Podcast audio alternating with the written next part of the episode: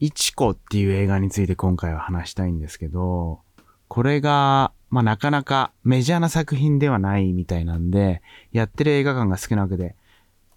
て言ってもまあ東京に住んでるんでね、まあ探しゃ電車30分くらいかけて、えー、行くような場所にはあるんですけど、まあ一番近いのが池袋なんですよ。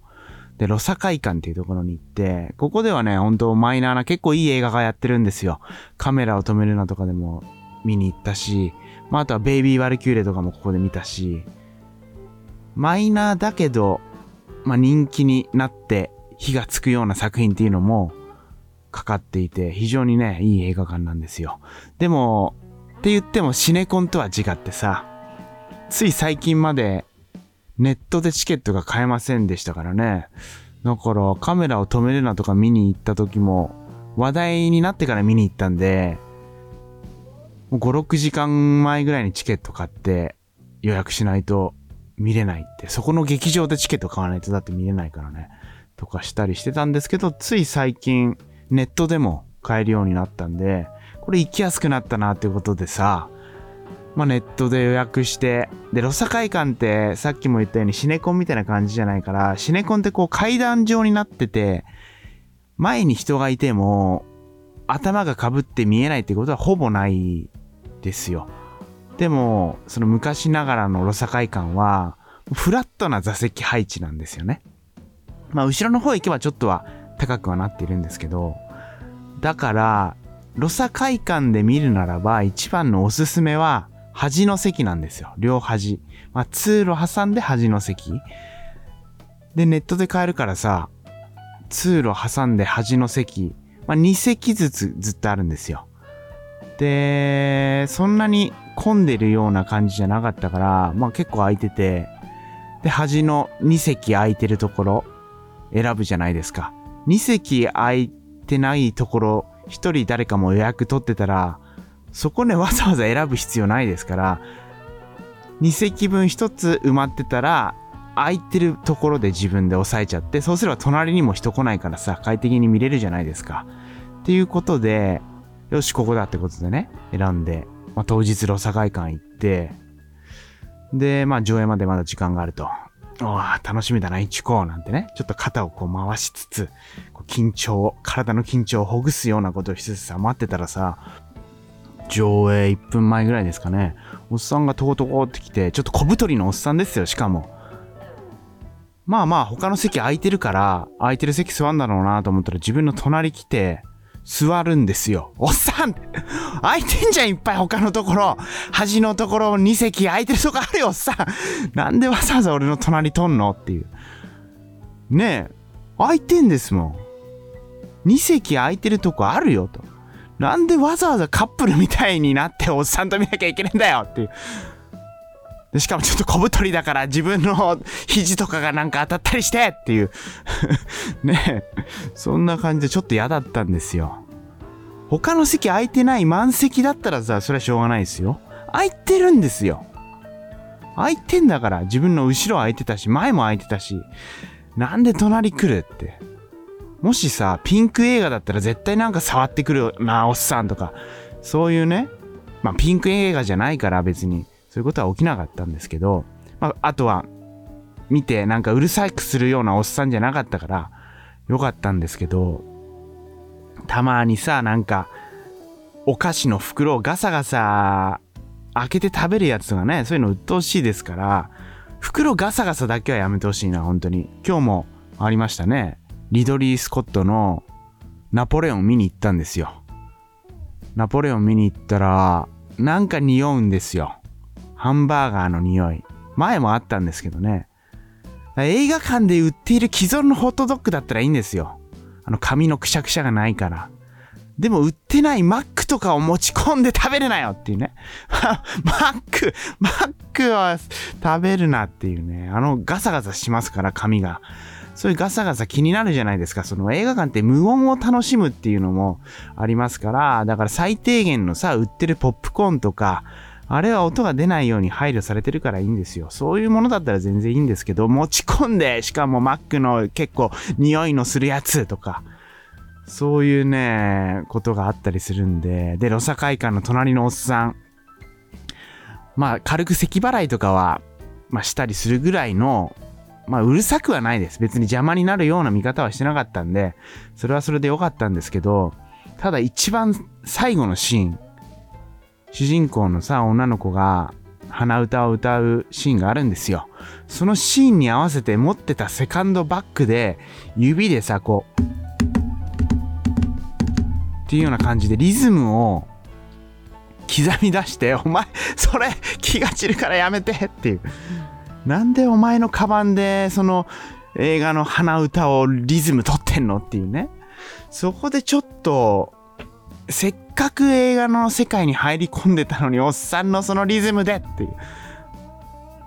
そういうことがあった映画。それがイチコっていうことで、今回はそのイチコについて、えー、いろいろと感想を言えたらと思います。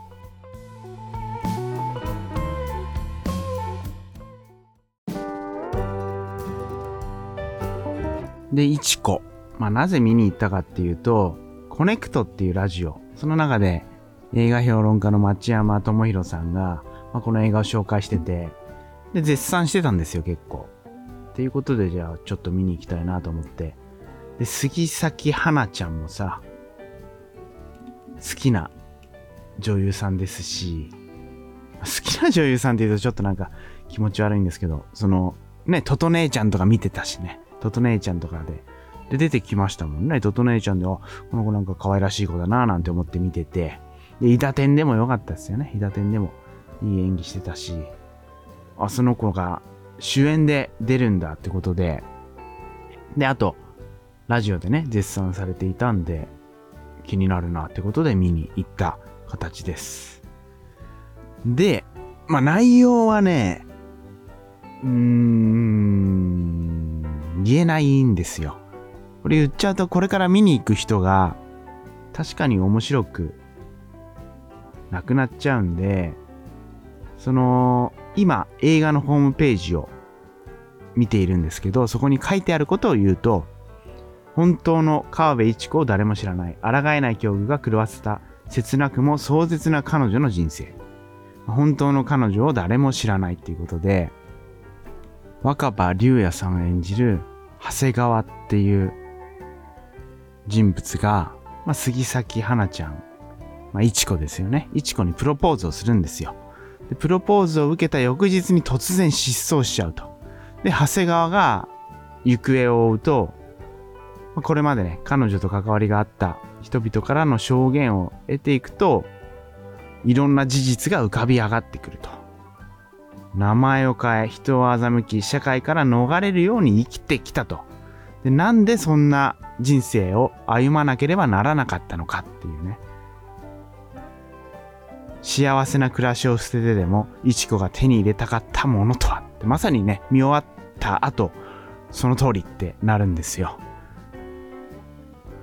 で、まだネタバレ含んで話さないんで、ここまではね、大丈夫だと思うんですけど、とにかく俳優さん良かったですね。杉咲花ちゃんはもちろんのこと、若葉龍也さんってさ、今、ウィキペディア見てそうだったんだと思ったんですけども、子役時代から活躍してて、菊次郎と咲っていうテレビドラマ、たけしの少年時代の話、それで、北野勝役、たけしの兄ちゃん役をやってたんだとかね。あと、信太をプロデュースにも出てたんだとか、自分が見てた作品に実は出てたっていうことが、今見て、あ、そうだったんだっていうね。非常になんか、どこにでもいそうな男っていう感じで、非常に好感を持って見れる人だなっていう。超絶イケメンでもないしさ。かといってめちゃくちゃブサイクでもないから、共感を持てる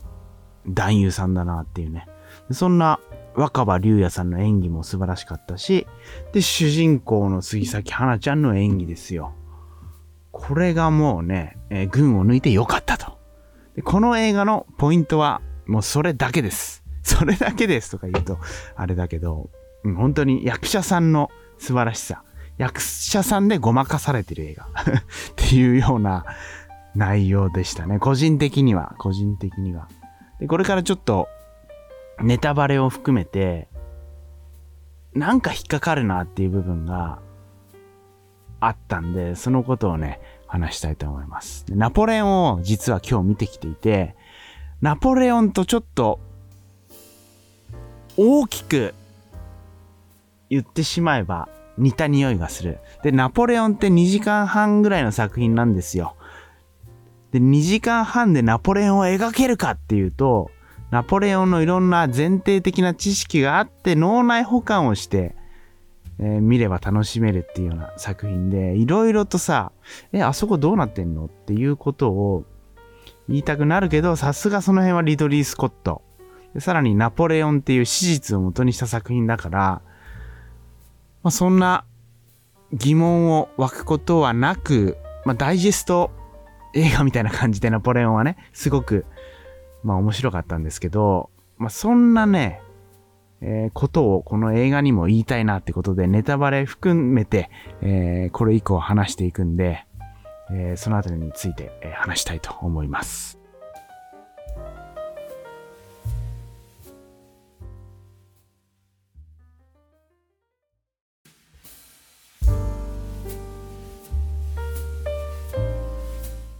からはネタバレ全開で話すんで、聞きたくない人は、ここでやめてもらえばと思うんですけど、いちこがなぜ、離れていったかっていうと、大きく関係してるのが、無戸籍であるっていう問題なんですよね。で無戸籍である子供っていうのは結構いるらしくて、それは法律の300日問題っていうのが絡んでいて、離婚後、発覚した妊娠っていうので、離婚の成立の日から200日を経過した後、または婚姻の解消、もしくは取り消しの日から300日以内に生まれた子は、婚姻中に、え、解体したものと推定するっていう、そんな法律があって、で、そのことによって離婚したけど、出世届を出しちゃうと、前の夫っていうのが戸籍上残ってしまうっていうことで、前の夫がさ、なんか DV とかで、ね、いろいろとややこしい人だったりとか、そういう理由で、前の夫の戸籍をどうしても残したくないっていうことで、で、なんだかんだ、いろいろそれを解消するためには、めんどくさい手続きがあるからってことで、無戸籍のままにしてしまうっていうことがあるらしいんですよ。で、今はさ、そういう人は、ぜひ、法テラスとかね、無料で法律相談ができる弁護士さんに相談したりだとか、いろいろとサポートしてくれるような団体はあるらしいんですけど、ただこの時の、この映画が描いてる時っていうのは、まだ、まだな時代だったのかな。あとは、いちこのお母さんっていうのもちょっと、まあ、典型的なこれもステレオタイプな、えー、ちょっとよくありがちなダメお母さんなんですよ。で男を連れ込んでとかね、そういうのをしちゃうし、で、そんな中、いちこは、無戸籍の状態で育って、ちゃんとね、調べれば無戸籍でも学校に行けたりとか、いろいろできるらしいんですよ。できるらしいんだけど、まあ、この映画はそういうことが別にテーマじゃないんで描かれなくて、いちこには妹がいて、でその妹が実は難病を抱えていたと。その難病っていうのが、キンジストロフィーって言って、ホーキング博士とかもそうじゃないかな。その徐々に体が動かなくなっていくっていう、筋力が低下してまあ、最終的には、まあ、喋ることも困難になっていく、寝たきりになってしまうっていうような病気らしいんですけど、それが月子っていう名前の妹なんですよ。で、月子の方はちゃんと出生届を出していて、で、まあ、戸籍はあると。でも、いちこは戸籍がないと。で、月子はどんどんどんどん体が動かなくなっていく。じゃあ家から出さないようにするってことで、いちこは月子の名を使うようになって、月子の名前で、まあ、学校とか行ったりとかするようになるっていう、そんなね、えー、最初の展開があるんですよね。この時点でさ、ちょっと、ん？ってなるんですよ。でもまあまあまあ、あり得るのかなと思って見ていて、でもさ、月子が難病ですよ。で、いろいろ難病で、障害年金とかもらえますから、しかも、月子の場合は寝たきりになっていたんで、最終的にはさ、一級、障害等級っていうのがあって、一級だと、まあ、配偶者とこう二人の4人世帯とかだと200万とかもらえたり、まあ、2級でも180万、3級でも60万とかもらえるから、生活に困窮している家庭なんですよ。その一子の家庭は。お母さんもスナックとか、まあ、あとは風俗みたいなことで働いていて、そういうのを当てにするしさ、で、しかも病院とかにもちゃんと連れて行かなきゃいけないようなことでしょ？だってチューブに繋がれたりしてて、そういうのを世話してるイチコっていうのも出てきますし、なんか、なんかね、違和感があるんですよ。その、描き方に。単純にさ、その、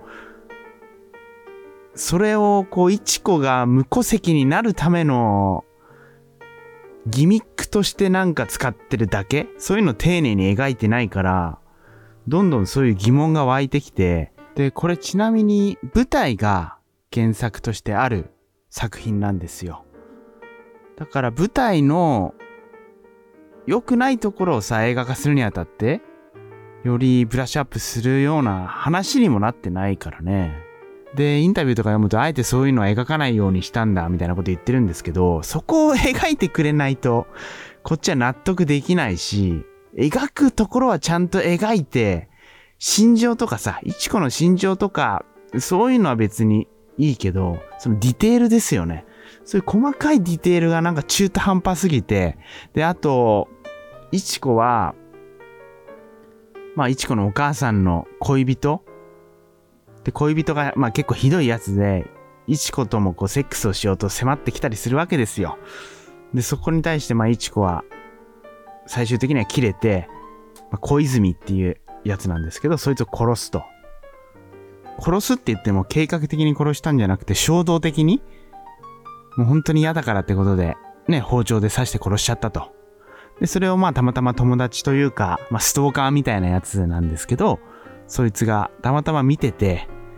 僕はいちこちゃんを一生守るんだってそいつが言って、で、この死体を電車に引かれたように見せかけて、まあ、殺したと。で、それが警察では自殺っていうことになって、まあ、特にね、音がめもなく、でまずさ、その死体を運ぶ描写とかもないわけ。どうやって二人で運んだのって。で、電車でこう引かれたように見せかけてすど、どんな風にしたのとか、ただ置いただけなのかな、線路に。でもそんなことしたら 電車脱線しちゃうよね、とか、いろいろと考えるし、で、あと警察もそんな、ね、刺し傷がある死体を見たら、そんな司法解剖になるのかなって思ったりね。あとどうやって二人で運んだんだ。バレるでしょ、と。ね、死体を運んでるのを見られてたりね、します、する可能性もあるしさ、とか、なんかいろいろ考えて全然納得ができない。で、最後のシーンですよね。いちこが、えー、まあ、自殺志願者と、で、さっきの男ですよ。さっきの男を、まあ、呼び寄せて、で、自殺志願者の、おそらくですよ。これも描かれていないんですけど、自殺志願者の戸籍を1個はもらい、その戸籍で生きていくんだみたいな終わり方をするんですけど、でもさ、そのことがニュースに出てるんですよね。男女2人が自殺かみたいなことでニュース番組で流れてきて、で、車が引き上げられてとかになるとさ、もう分かっちゃうよね。顔バレしちゃってさ、一子その自殺志願者の戸籍、上手に使えないでしょっていう、そういう疑問も湧いたり、で、いろいろとなんかもやるんですよ。すべての展開が。すべての展開がもやって、全然入ってこれない。だから、確かに演技は素晴らしいんですけどね。杉咲花ちゃんとかさ。うーん、すべてがもやもやして、で、あえて描かないように、もうできないでしょっていう だから今言ったことっていうのは具体的な描写が全部出てこないから、だからこそもやってるんですよ。うん。で、そういうところは描かないくせに、最後のさ、ところで、いちこが、プロポーズした恋人といた時間は楽しかったみたいな、そんな一人語りで終わるんですけど、そこいらないだろうと、逆に。そこいらなくてさ、いちこって本当にサイコパスな殺人者だったんじゃないかって思わせて終わることもできたし、そこを描かなければね。もしくは本当は一人の人を愛したかったのかなとか、そんな風な機微が描けたんじゃないかなって言うんですけど、最後のところはなんかイチコがベラベラ喋るんですよ。私はあなたといた人生が本当に幸せだった、みたいな、そんなことぺちゃくちゃ喋って、そこ別にいらねえだろうっていうことであったり、あとは警察がイチコを追っかけていて、で、若葉龍也と一緒に行動するシーンがあるんですよ。警察もそんな一般人にね、しかもいろいろと喋っちゃうんですよ、その警察。実は愛知子っていうのはこれこれこういうことがあって、みたいな。いやいやいやいやいやっていうね。すべてが中途半端で、しかもなんか一つの都合のいい使われ方をしてるっていうような、そんな話で、非常にね、なんか残念というか、出来の悪いミステリーを見ている感じでしたね。だから脚本とかそういうのは全然良くはないけど役者さんの演技がさ素晴らしかったからそういうのでかなりごまかされてるんじゃないかなっていう。あとは雰囲気ですよね。カメラワークとかすごい面白いんですよ。そういう雰囲気でごまかされていて、うーん、乗れなかったですね。全然入り込めなかった。ただまあ、無戸、無戸籍の人がいるっていうことはね、それをうまく利用してミステリー仕立てにしたけど失敗しちゃったみたいな、そんな作品でした。でも、杉咲花ちゃんとか、すっごい良かったです。杉咲花ちゃんの演技を楽しむ映画として見れば、すごい楽しめる映画なんじゃないかなとそんな風に思いました。ということでね、かなり 長時間になっちゃったんですけど、今回はこの辺で、えー、終わりたいと思います。